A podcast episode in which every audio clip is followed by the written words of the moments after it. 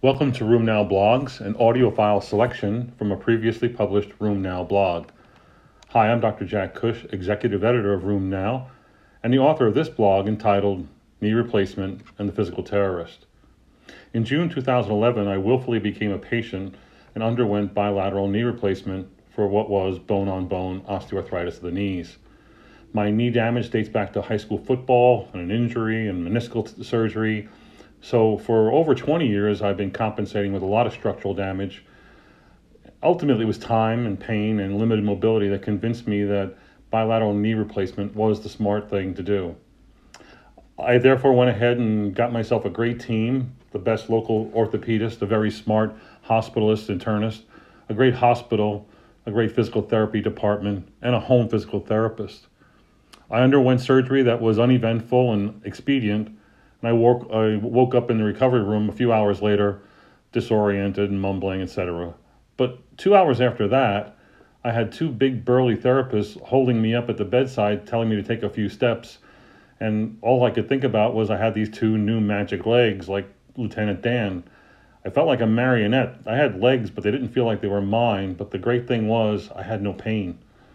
I then said, Wow, this was a really good idea. And they reminded me, Dr. Cush, you're on a lot of drugs. And I said, No, I don't usually stand up and not feel that pain. I was in the hospital for three days and I had basically three problems.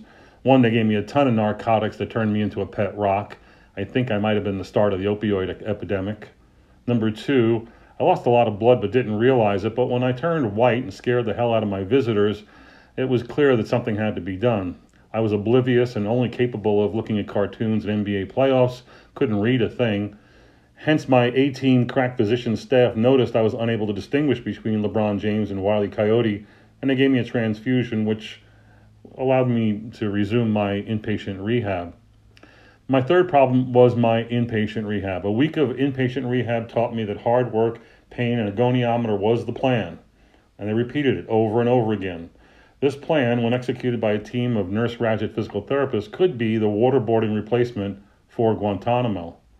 I was standing the day after surgery, walking with a walker post op day two, and left the rehab uh, after a week with 100 degrees of knee flexion bilaterally and able to walk, albeit at a snail's pace, for 400 yards. I was ecstatic when I went home, but this triumphant tale of surgery takes a turn for the worse. I was elated, I got home, and then appeared my new nemesis, my home physical therapist. Her name was PT Pam with PT standing for physical terrorist. I actually had chosen her based on the recommendation of other patients and my orthopedist. She was to become the both the Darth Vader and the Florence Nightingale of my recovery quest. Pam was the real deal. She's the best at what she does. She daily declares that she loves her job, she loves her patients, and even more, she loves taking care of invincible doctors when they're her new patients. As best I can describe, it appears that her job was to turn a rusty, broken windmill kind of being like me into some kind of cross between Gumby and Spider Man, and doing all that with a mere four weeks of reimbursable home physical therapy. I was lucky she came to me Monday through Friday for four weeks, and the story is is memorable for me. She took no prisoners and had me whimpering daily, more so than when I learned that Wham broke up. On her first day, she had my knee flexion up to 115 degrees and said that her goal was 150 degrees or greater on both sides, and there would be no crying because there is no crying in physical therapy. I told her, Look, I'm a rheumatologist, I'm in the biz. I argued that a goal of greater than 150 degrees of flexion was both insane and impractical.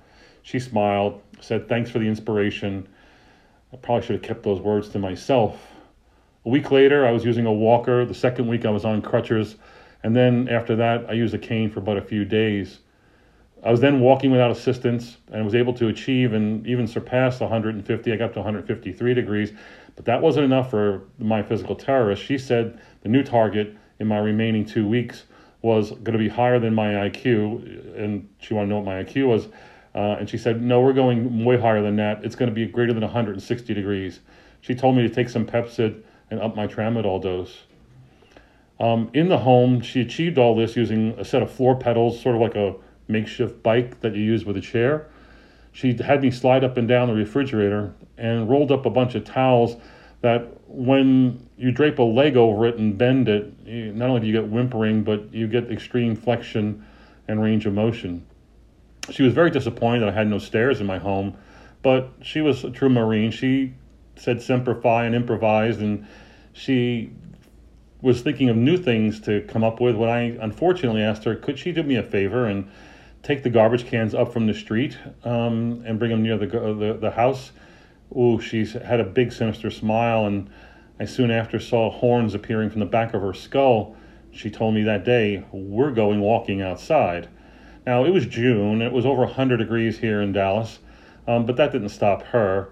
We got outside, she took the walker from me, she told me, Grab onto that gigantic rolling garbage can, and she had me walking across the lawn, through the flower beds, over the curb, all this while taking iPhone pictures of me and sending them back to Physical Terrorist Command Central as evidence for her nomination into the PT Hall of Shame. My home physical therapy was nonetheless humbling. I really had no um, concept of how difficult it was going to be once I got home, especially with regard to self care. The shower, the toilet, the couch. Getting off the couch was incredible. Um, getting in out of cars, and of course, yes, using the, bringing the garbage cans up. These were not going to be my enemies. These were going to be my new uh, quests. The physical therapist was designed to get results the old fashioned way, the painful way, with enough pain to make prisoners confess. But honestly, it's not the pain I remember most, it's my physical therapist. When she left me four weeks later, I cried. I cried because I was so thankful I had a physical terrorist like Pam. Physicians, we don't make very good patients. We know too much, probably too little as well. We don't like taking orders, especially from physical therapists. We hate taking medicines. Hence, becoming a patient may have become the best kind of medical education for me. While surgery gave me the opportunity to be normal, it was my physical terrorist who coached me to become mobile and to give me back my quality of life. 25 days after surgery, I went to a concert and sat in a balcony box. I enjoyed the wonderful performance by Emmylou Harris, but during the show, I got up to stretch and stand up. I did so without any canes or support. I stood upright in the dark without um, fidgeting. I did that for almost 10 minutes. I sort of lost um, my focus on the show and was now instead enjoying the fact that I could stand still without pain, without moving, without shifting, etc. This was one of the many grand moments following my knee replacement. I knew this was a life life changing decision. I returned to work five weeks after surgery. I flew on a plane eight weeks after surgery.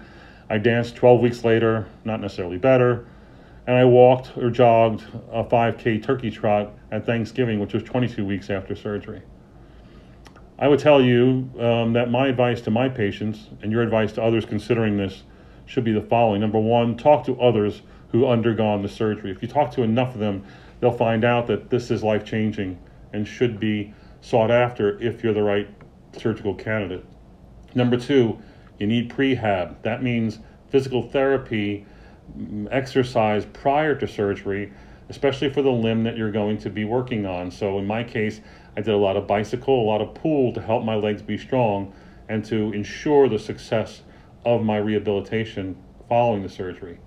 I tell my patients if you can't walk before surgery, guess what? You won't be able to walk after surgery. Number three, consult an orthopedic surgeon long before you think it's a possibility that you might need surgery or long before surgery is necessary because you don't know when the pain is going to turn ugly real quick and you're going to need a surgery tomorrow. You need to have a surgeon on board who knows you, who can schedule you as soon after you make the decision. Because that's what they all do. They see you and they tell you, come back to me when you're ready to have surgery. Better get them on the books early on. And lastly, you should have a physical terrorist like PT Pam. They will guide you, teach you, and manage you after surgery um, it's unclear how many weeks or what the frequency that is optimal, and it may change according to your doctor and or your insurance. But having a program for at least a month after surgery uh, is the right thing to do. Um, a physical therapist is the one who's going to make your goals possible. The doctor gives you a chance. Again, it's the therapist who makes it all possible.